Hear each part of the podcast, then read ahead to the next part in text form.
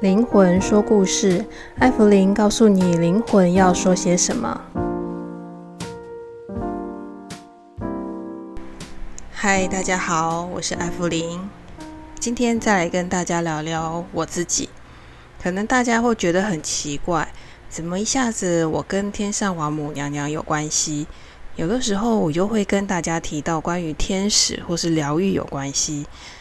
我平常到底在做些什么事情？我又如何分别就是王母娘娘跟天使之间的关系？我的工作是如何进行的？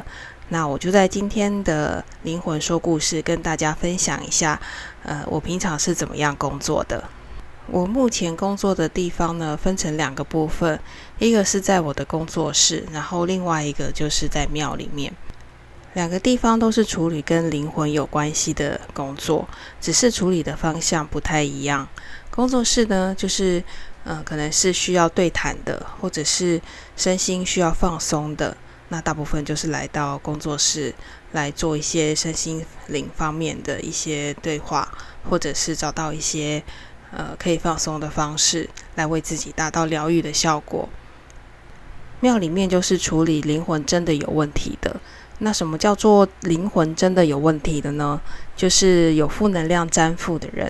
或者是有情绪不稳定或突然 key down 的人，那我就会回到庙里面去处理。还有一些就是属于祖先或者是有重大疾病的，可能也都要去庙里面处理，等于就是说庙里面处理一些比较棘手的问题。所以个案一跟我接触的时候，我大概都要先了解一下个案所需要的帮助是什么，然后再决定是要来到我的工作室呢，还是去庙里面处理。我工作的方式跟神灵的配合度是很高的。那在庙里面当然有母娘会来帮我，在我的工作室里面就会请到天使或者是基督来帮助我完成个案的部分。我想大部分的人可能会觉得我很奇怪，就是走在东西两方不一样的宗教里面游走。在第4集的时候，我就有自我介绍过说，其实我是从一个基督徒，然后突然 key down 才转到变成一个道教徒。所以在所有的转变的过程当中，宗教给我的力量其实是非常大的。所以后来全心投入身心灵工作之后，我的工作的过程都跟这些神佛的接触是很密切的，特别是在我的工作室里面，我不会特别说我跟谁在合作，但是如果可以看得出来的人应该会发现，就是我跟天使还有基督的合作是很密切的。那我觉得今天为什么会需要这些神佛或者是高灵的协助？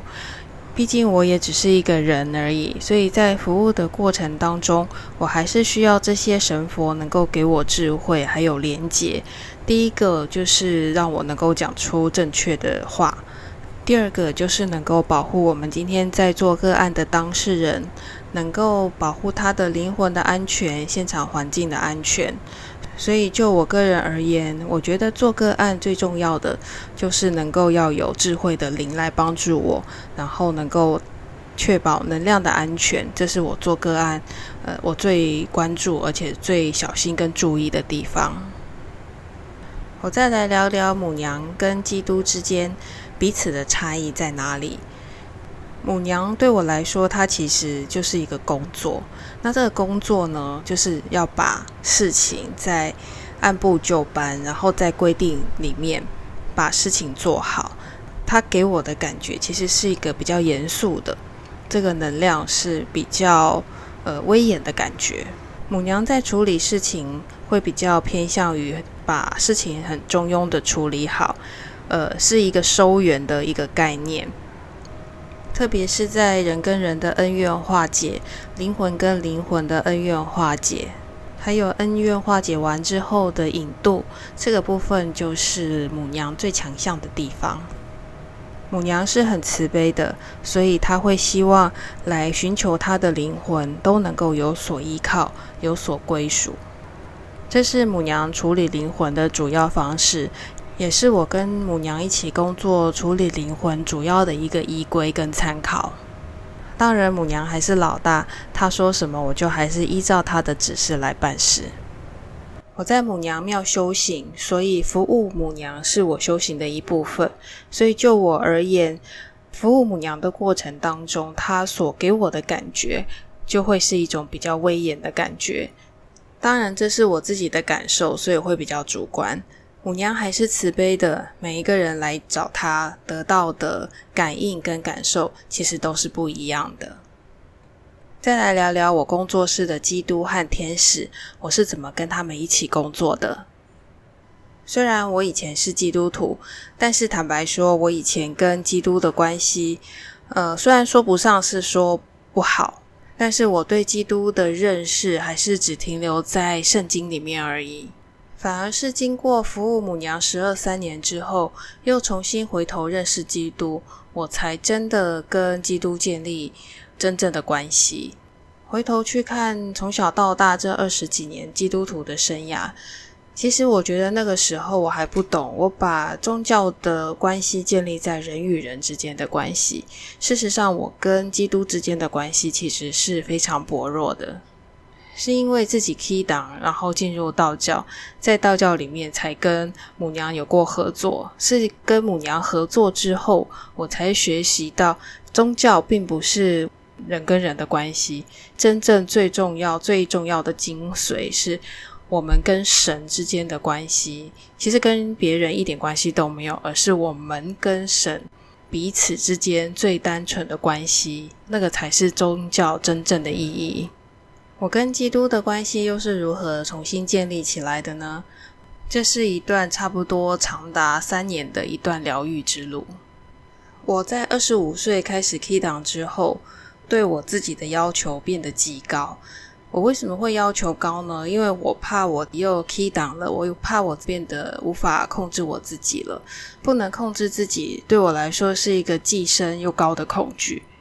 所以我把我的身体跟心灵逼到了一个能够维持最佳状况，或者是一个最紧绷的状态，我才能够表现得最好，我才能够活在我自己想要的样子里面。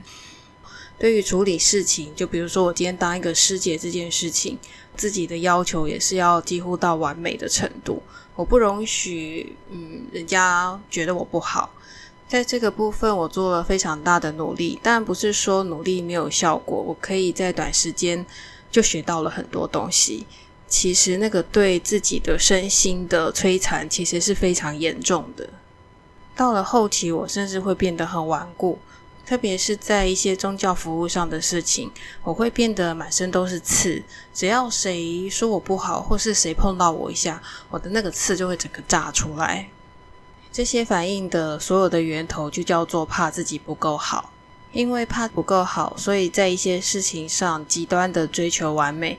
到最后我变成一个说不得的人。什么叫说不得的人呢？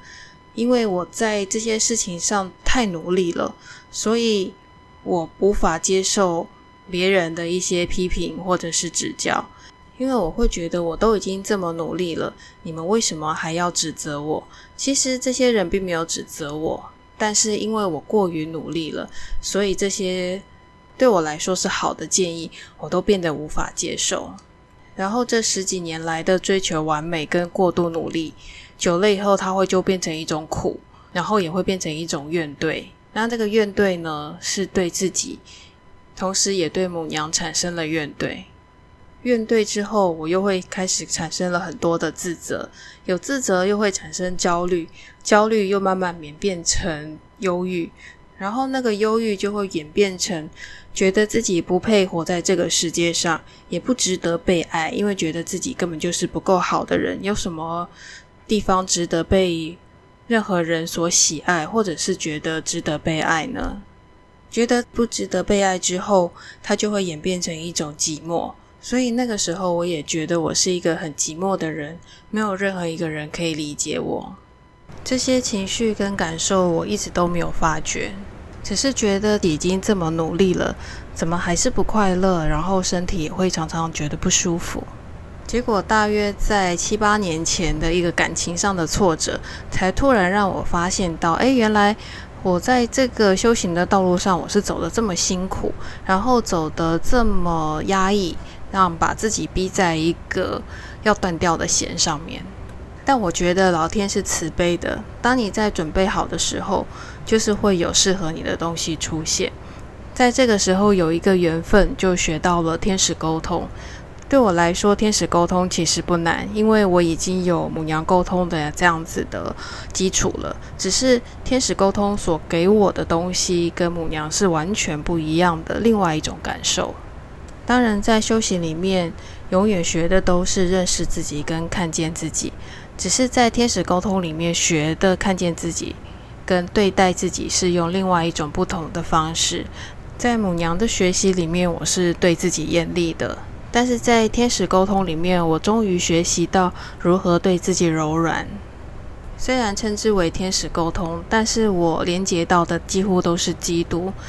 每次让我连接到基督的感觉，就是一个真的叫做无条件的爱。他其实对我没有任何的评价，也不需要我给他什么，就在面对他的时候，我只要休息就好了。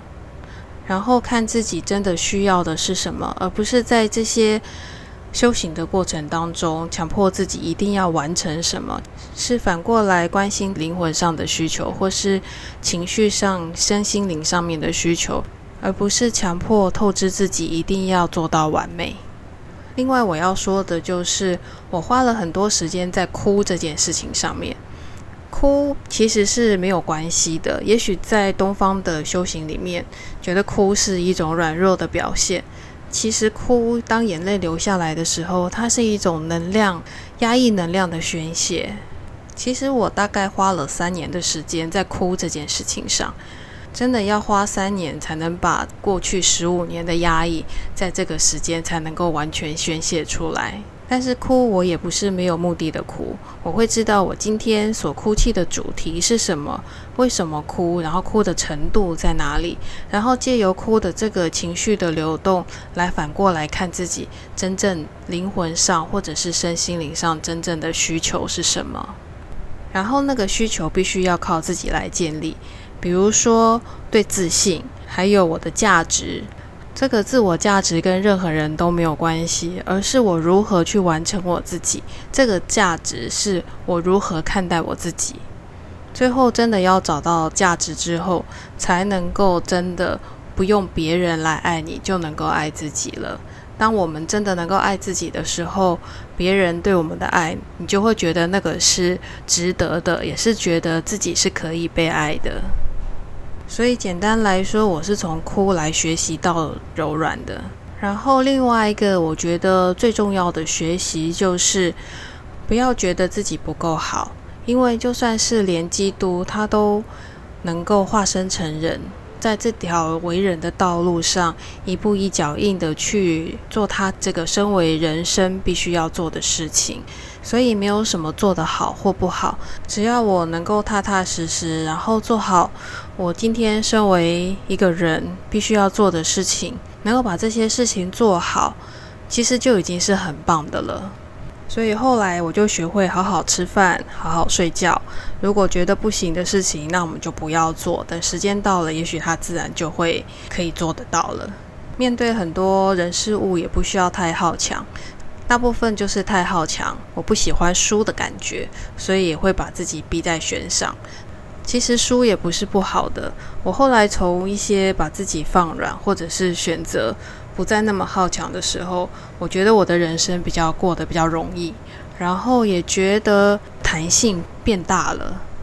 这个是我从天使沟通里面学到的，就是放软也是一种很强大的力量的。虽然跟基督学到了这些，但是我还是会有惯性的，所以在防疫3级的时候，5月到8月这段时间，我就关在家里面。那我关在家里面呢，我觉得我什么事情就不能做，然后不能做之后，我又会开始自责，觉得我是一个没用的人，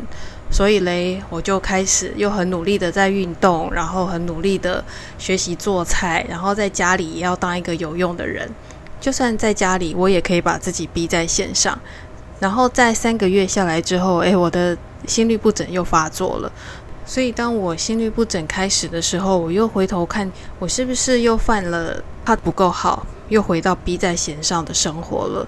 所以后来我一样是运动，但是我重新改变我运动的心态，因为我运动是要因为我快乐所以我运动，而不是因为我不够好所以我运动。把这样子的心态做了改变之后，心律不整的这个问题就马上就改善了。